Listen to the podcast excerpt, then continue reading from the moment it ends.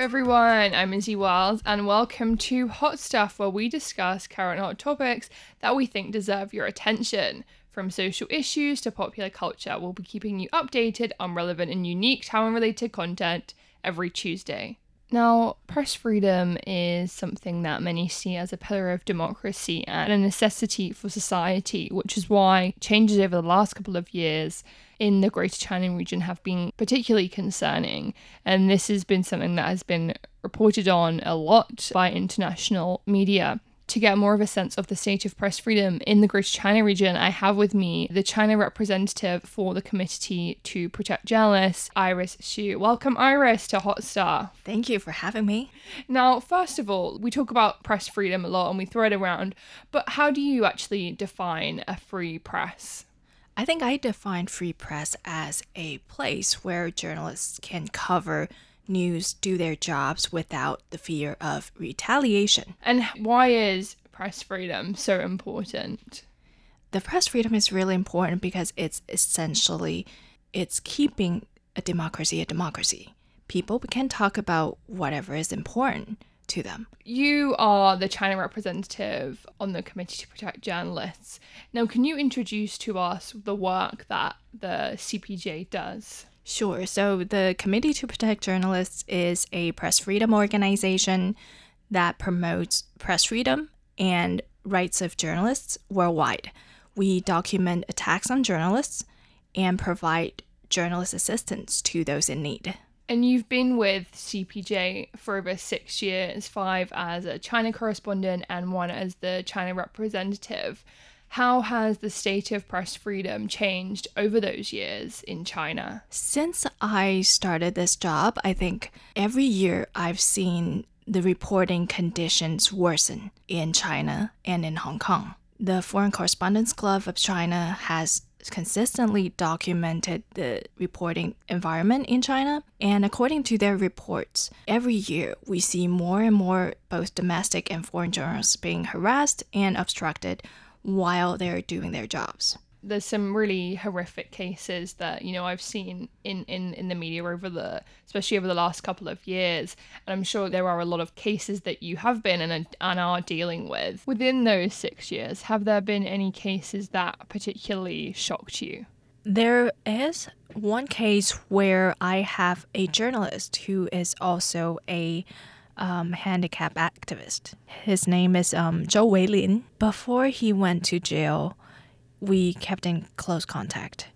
And he is always so optimistic and always willing to help with others' case. That's why he he worked in journalism because he wanted to expose the atrocities the government did onto its people. And you know, when when those things happen, when someone you know or you have interacted with get arrested and then put in jail for what we all think is the right thing to do, mm. it's really heartbreaking. Zhou Weilin's story goes like this He lost his right arm due to a work incident. He was working in the a factory and he was trying to he was just you know carrying on with his daily operation and then accident happened he lost his arm oh. and since then he started to fight for his rights mm. trying to get the right compensation from this company as well as essentially trying to advocate for people's labor rights in China. And along the way, he picked up journalism because he wanted to share everyone's stories. I yeah, guess authorities are not tolerant of that. Sure, yeah. That's a that's a really uh, powerful and moving story. And so, what is he up to now currently? He's, I believe, he's still in jail, and he got jail multiple times. And the, I think the most unbelievable part is that he still stick to journalism even mm. after like couple of times of being in prison. Just like that resilience. Yeah.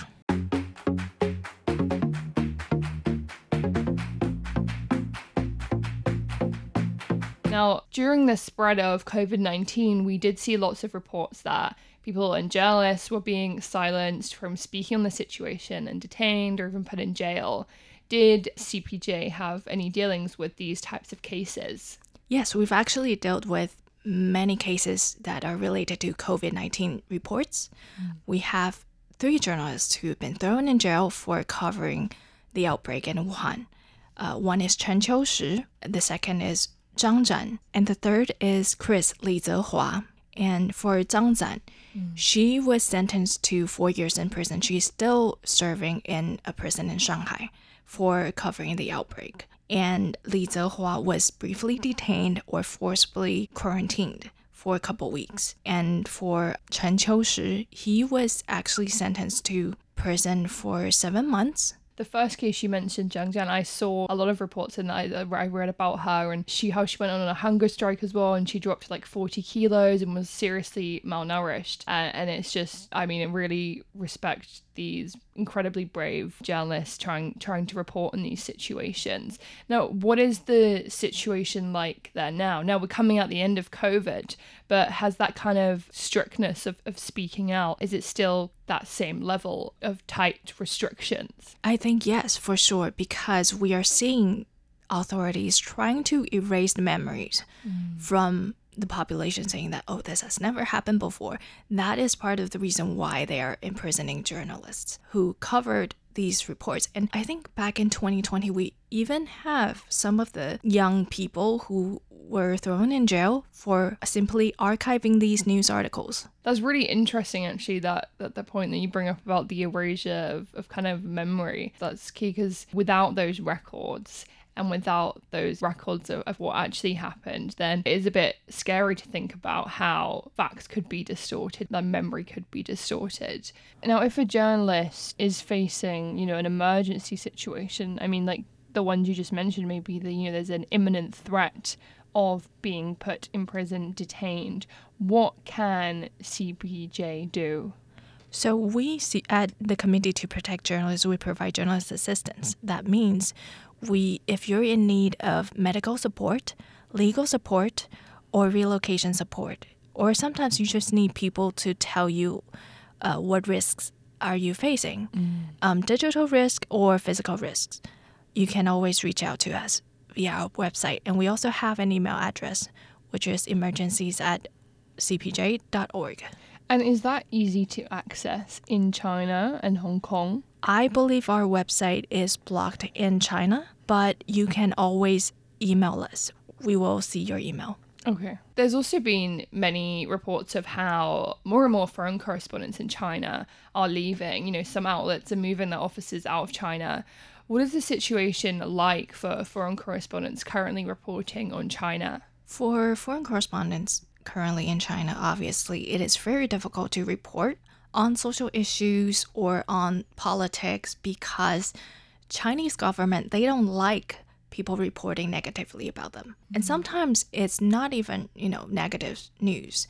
It's the news that goes into people's life that they find, oh, this could present as a bad image, say poverty. And for these journalists who've reported, these foreign correspondents who've reported on these issues, they often get targeted by mm-hmm. authorities and they get summoned or sometimes getting a call by uh, local officials or from the Ministry of Foreign Affairs saying, hey, we don't like certain reports that you did and your visa will be pending if you keep reporting like this. Right, because I remember seeing the BBC guy doing reports on like Xinjiang. I think he had to leave China very quickly. Yeah because he felt like the pressure of reporting is mounting and that he felt unsafe. Yeah, so I think that that's that's the key, I guess. And I also actually remember women, especially women with Chinese heritage, they've born and grown up in America, so like ABC, they are particularly being targeted by Chinese state media for being, oh, they're they're not patriotic, they don't support their country. Tell us more about that. That was really interesting.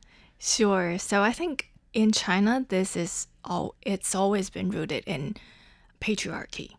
And they find women journalists to be easy target. Mm. They label them as unloyal to their roots and they call them names on the internet melting to online harassment. We are seeing this particular pattern solely on female journalists with East Asian heritage. Mm. And um, we are also seeing Chinese journalists who now cover news of China for foreign outlets being singled out.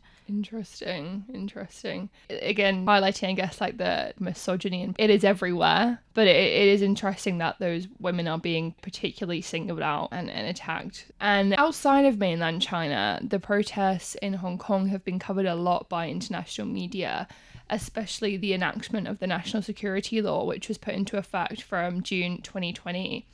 Now, why was and is this national security law so catastrophic for journalists in Hong Kong? Because it did not define the red line.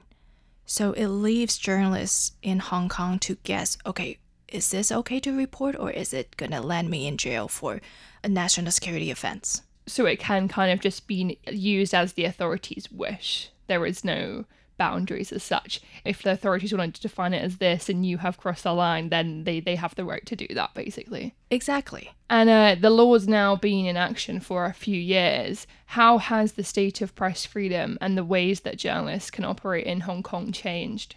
It's changed for the worse for sure, with the biggest newspaper's founder, Jimmy Lai, and his executives still in prison. Mm journalists can never safely say, oh, now today I'm going to cover this story without the fear of, you know, this might land me in prison. And um, I think for Mr. Lai to be standing up for his beliefs, it's very brave.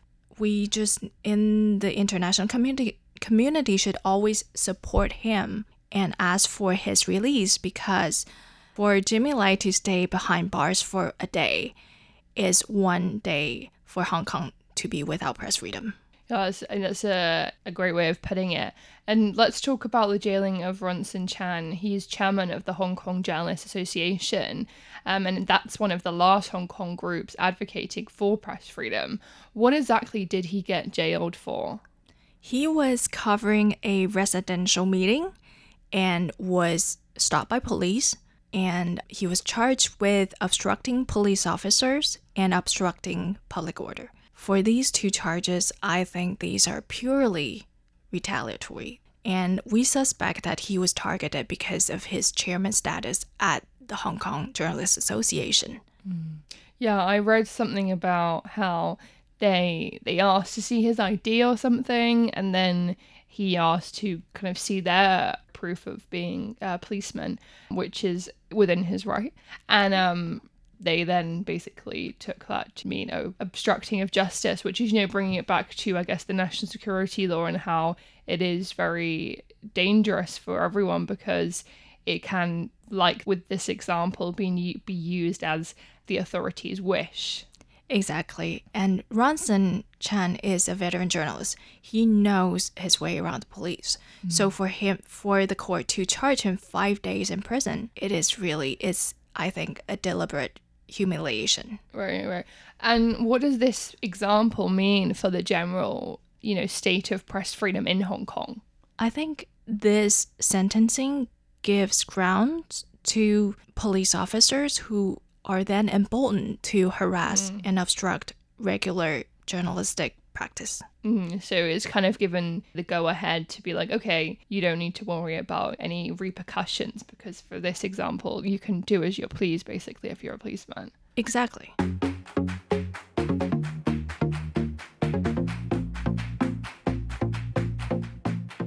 As China representative and from your experience helping journalists, what would you say the biggest challenges are facing journalists in the Greater China region right now? I think for Chinese journalists, self censorship is a problem. Reporters are, are fearful of the government. They fear what you know what could come to them if they report on certain issues. Sometimes they don't even go out seeking those troubles themselves. They were just carrying on with their daily lives, and then mm. all of a sudden they are in jail for yeah. whatever they, they say or whatever they reported on. And I guess as well, you know, especially with the case of Hong Kong, it's like they've had those years of press freedom and transitioning to this new way of life is is really difficult because I don't know if I was a journalist in Hong Kong and I was used to reporting on politics and, and news what I would do with the way that things are because you do have to worry about your life at the end of the day. And um, some say that Western media tends to quickly lose interest in some stories when there's a new disaster or issue in the world. It's on to the next thing.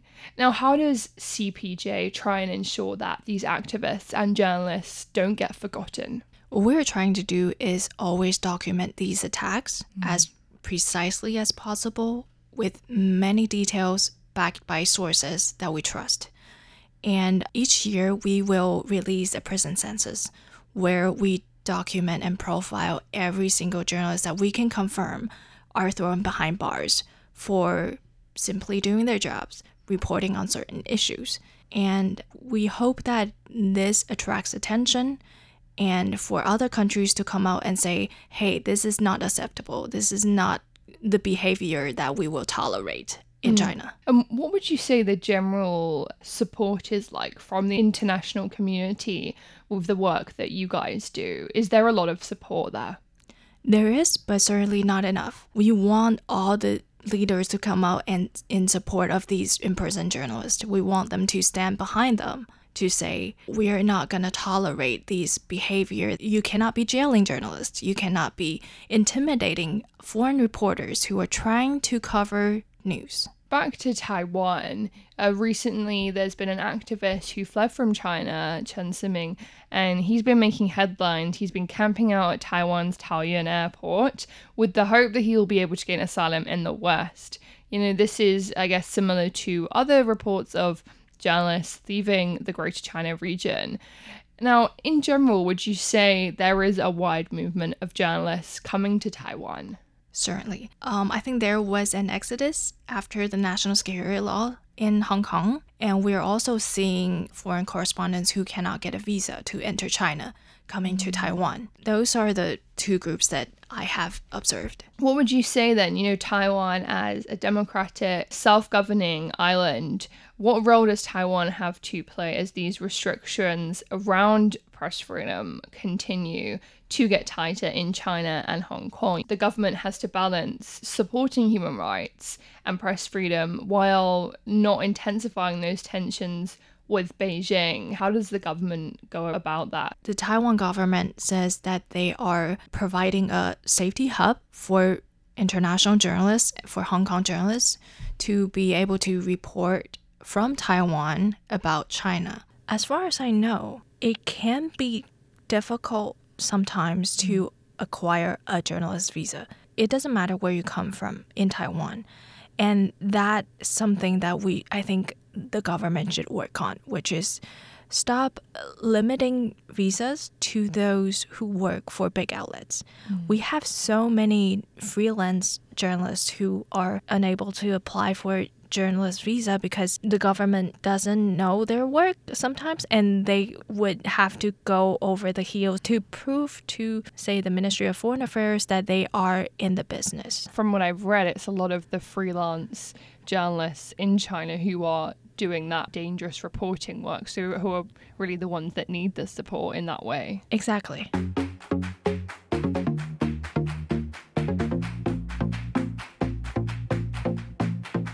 It's easy to feel very disheartened with the state of press freedom and the way that people are being treated. Is there hope for journalists operating in China and Hong Kong? I think so. And I think that everyone is still very hopeful I mm. see journalists both in Hong Kong and in China doing their best, trying to carry on with reporting, just as this job should carry. With these restrictions, is there a, a feasible way for journalists in China and Hong Kong to be reporting? It's really hard to say. We don't know what authorities would do. Mm. And we cannot encourage risky behavior, but we can only provide the support that we have. Well, thank you so much for joining me today, Iris. And if those listening want to find out more about the work that the Committee to Protect Journalists do, where can they look? Uh, they can go to cpj.org and hopefully you follow us on social media and LinkedIn, Facebook, Instagram.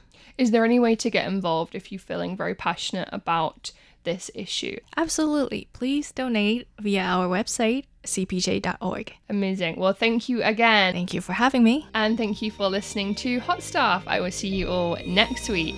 Bye.